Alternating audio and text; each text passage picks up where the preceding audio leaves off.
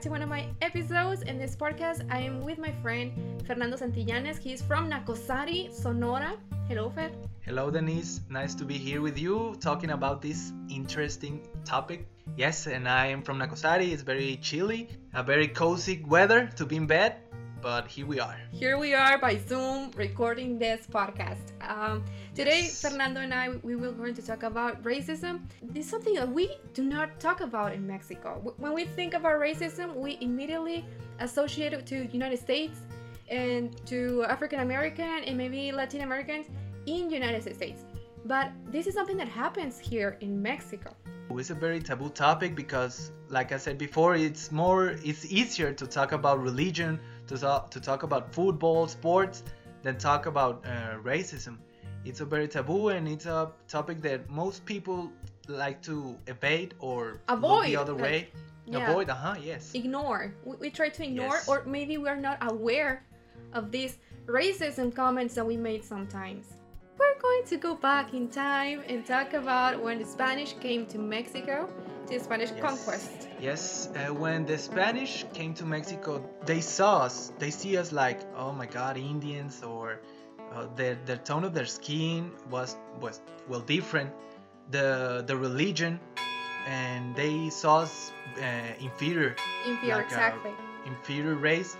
So they tried to mold us, to change us uh, uh, to their ways. It happened like this even. discrimination. Also, the Yes. Spanish they imposed this caste system, and this caste system, like they were obsessed with with race. I don't know if currently they are still they, they are still are. If you were born in Spain and your parents were Spanish, you were like at the highest point of this rank of of Yes. class system.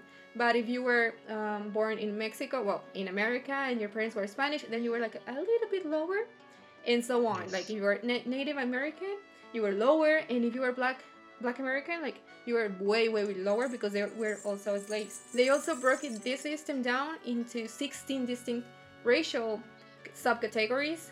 It's like, uh, you know, the the meme from uh, Family Guy where the the cop uh, st- uh, pull over the the protagonist. I don't recall the name, but it it, it has a chart like the, from white to Mhm. black, Mm-hmm. uh, and it's it's just the same case, and Yeah, it's awful. It's like it's like a joke. You you can't believe this. This, Like, this why? act of uh yeah why this act of hate like why is that really necessary Yeah. Uh-huh.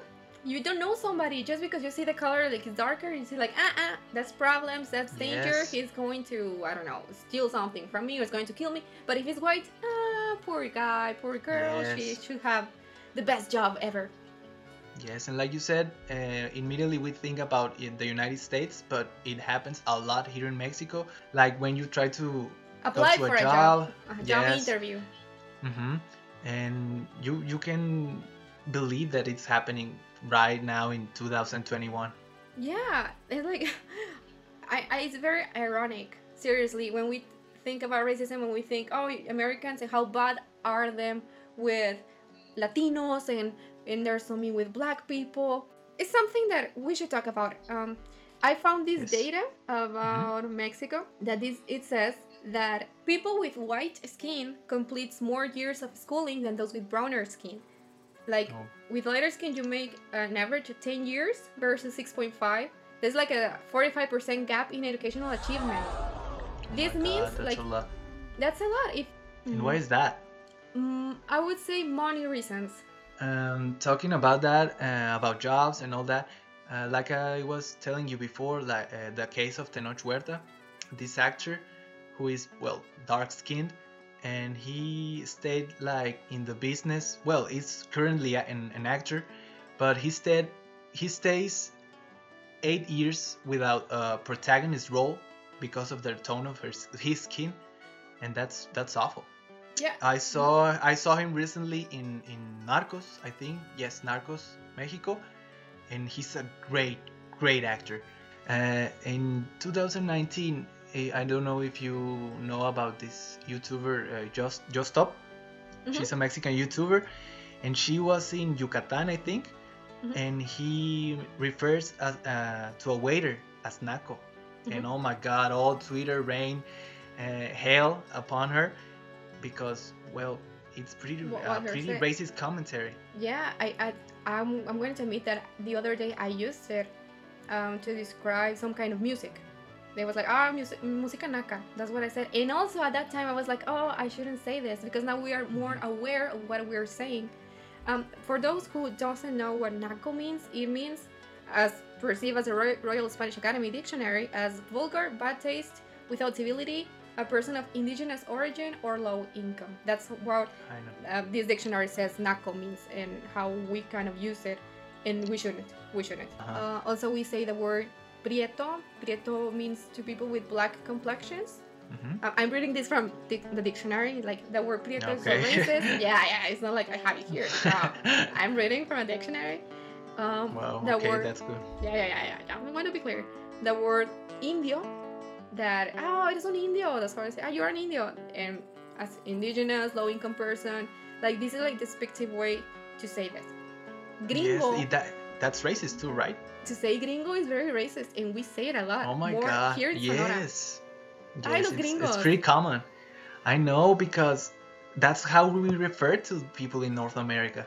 Yeah. and that's and, and thinking about it it's pretty it's pretty bad uh, talking about the the features of, of the face like you said uh, immediately when we saw a person with uh, darker skin uh, we immediately think about oh my god he's like this kind of music or, or he's wearing this kind of clothes like yeah, we associate it to a this- stereotype. Yeah, it's, and it's latest pretty people racist too. automatically we say white Mexicans.